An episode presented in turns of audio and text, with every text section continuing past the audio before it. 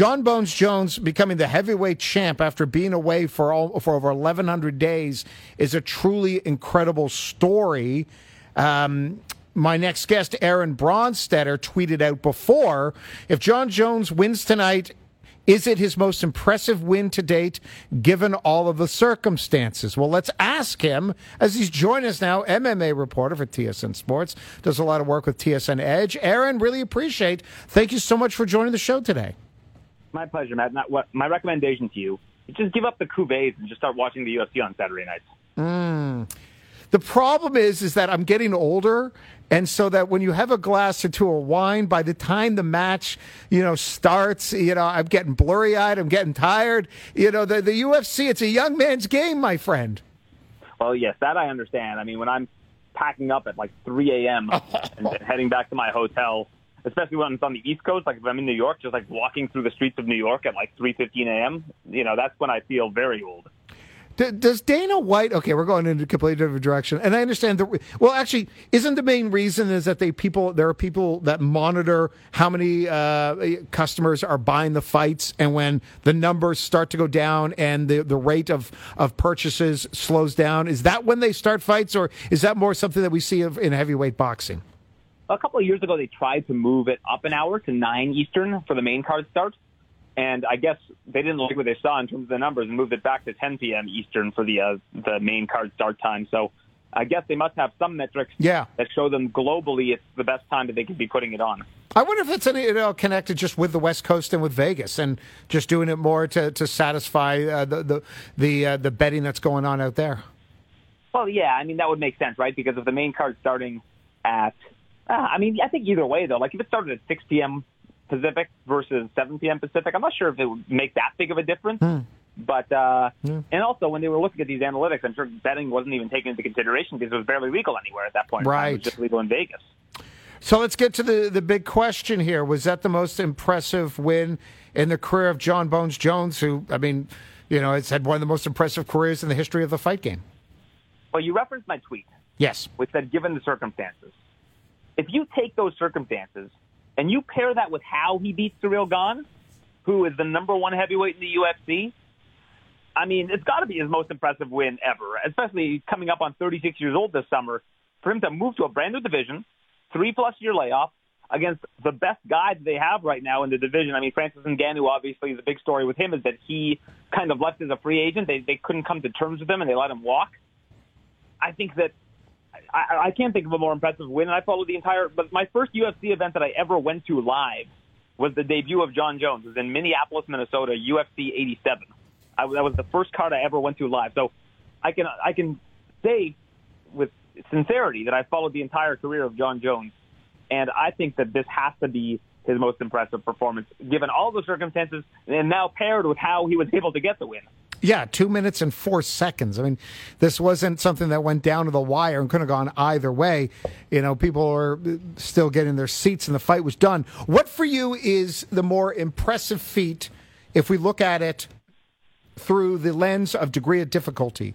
The fact that is first time him fighting in 1,121 days, or the fact that he uh, did it by going up to 248 pounds when he spent you know 15 years or so of his career fighting at around 200. More impressive, the time off and he got it done, or the weight gain and he got it done.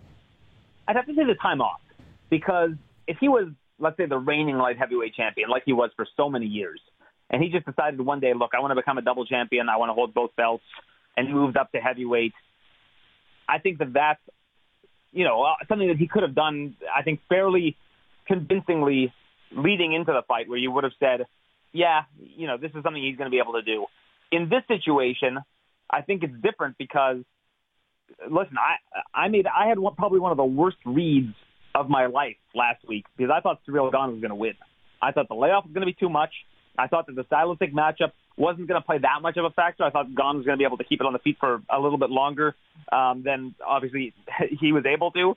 And, you know, I, it was just a historically bad read for me because I looked at all of the questions. There were a bunch of little questions for Jon Jones and ignored the big question for Ciryl Gane, which was if Ciryl Gane gets taken down, what is he going to be able to do? And the answer was not much. Yeah. Because that choke that Jon Jones locked in in basically any other division, you're going to get out of that. At heavyweight, when a lot of these guys do not have refined ground games because they can rely so much on striking, and Ciryl Gane has never really been tested in that realm outside of his fight against Francis Ngannou, who is the opposite of a wrestler, who's a power puncher, who was able to take him down. I ignored the big question, and that was my own undoing there. And uh, it, it's just a historically bad read for me. Is basically the best way to put it. But I think that when you look at what Jon Jones was able to do, you know, the, to be able to do that off that kind of a layoff and show no rust whatsoever, it's just there's a reason this guy's the best of all time. It's yeah. like to be able to do that is unbelievable. Oh yeah, it's like he never left. Yeah, it's like yeah, he came in uh, one in two minutes, beat the heavyweight champ. Okay, no, like it just it was it's crazy. Uh, just the result. We're joined by Aaron Bronsteter, MMA reporter for TSN. Also, always does a, a great job with uh, with Jay Onrait. I enjoy you discussing uh, what's the best fashion approach for you. You know, the tie or no tie with the uh, with the blazer. Um, how do we balance this? And, and this, I, am here for for your perspective and wisdom on it. Where all the dominance in the octagon, but multiple performance enhancing drug uh, violations. And I know that you know what is legal and not legal and what we regulate is different today than when it when he started. But how do you, Aaron? How do you view uh, or how do you balance his his uh, legacy with that? It's the same way that I look at baseball, right? Where you have guys like Bonds and Clemens and McGwire that are being kept out of the Hall of Fame and not getting any of the accolades, and then you've got people from that same era getting into the Hall of Fame. When if you if you're operating in the Wild West, you can't take it or leave it. You, you, it's, it's all or nothing. And I think, and I, I am saying this 100% stating that I do not believe that George St. Pierre took performance enhancing drugs. But he operated in that era. Anderson Silva, who did fail a drug test, operated in that era. If we're going to say who's the greatest of all time, and we're going to include those guys in the conversation and include guys like Fedor as, as the greatest heavyweight of all time and all of these guys from yesteryear, during a time when basically drug tests were an IQ test, and you look at who Jon Jones was against in his best years, to, to say that emphatically that none of those people were on any sort of performance enhancing drugs would basically just you're just lying to yourself. I mean, yeah. So I think that if you're going to look at the best era of Jon Jones' career, it was when he was in his 20s and he basically took out the entire light heavyweight division, which at the time was the best division in the sport. So if you want to say, well, those guys were, were clean, I hmm. mean, give your head a shake because you're probably wrong. Yep, no, it's it, it's a good answer. You can put an asterisk around Barry Bonds, uh, but he's still the, the greatest hitter that I've ever seen. Um, how how great a day was it for Dana White and for UFC? Because like like all leagues, it's not just about about the fight game. This any league, you need stars to have him come back and a win like that. What does that mean for uh, for the league? Well, first off, you shouldn't call it a league because it's definitely not a league. No, no, you're right. You're right. There's not a, there's not a proper union. There's not your contracts and all that. Yes, absolutely. Dana might, but you're right. Um, um, what does this mean for uh, for MMA? Well, the reason why this is a great question is because it's more than just Jon winning. Their heavyweight champion, Francis Ngannou, was at the end of his contract, and the UFC offered him an astronomical amount of money compared to what a lot of other fighters are making. And Francis came out and said it was seven or eight million dollars, like a, a fight or something along those lines. They basically, he, he basically was asking for things that they were not able to provide him, uh, which were things that was were going to help benefit a lot of the fighters in the UFC, and they were not willing to budge on certain things in order to bring Francis back. They let Francis walk, their heavyweight champion and they give up on the Jones and Francis and Ngannou fight. So as a result of that, they save, let's say they save $8 million on Francis. Right. They then turn around and they replaced Francis with Ciryl Gane, a guy who Francis had, had previously beaten. They pay him a fraction of the amount that they were going to pay Francis Ngannou. Um, because Dana White was asked, is, is Gane getting a, a, a pay bump for this fight? And he said, you know, Ciryl Gane's under contract. And they still put on the biggest heavyweight fight they've ever put on and the fourth highest grossing fight, uh, you know, fight in the history of the promotion.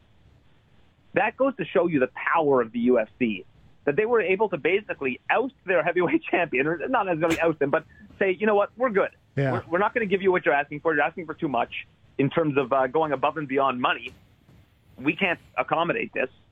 They let him walk, and they still managed to put on the biggest heavyweight fight that they've ever put on, and the fourth highest in MMA history. So bigger than UFC 100, bigger than UFC 200. Like a crazy gate for this kind of an event. I mean, to, to be able to do that just goes to show the power of those three letters, UFC. Yeah. Because it, to be able to, like, just, and that's why your question is such a great one. Because Jon winning the championship is great for them going forward, but for them to be able to do that and basically move on with the division and still make that much money on the fight, like, that's a, a massive feather in their cap. How's Dana White feeling? Like, did, like I hear this answer, and it feels like he's just going to be even more drunk with power than he already is. Like, what what does this mean for him?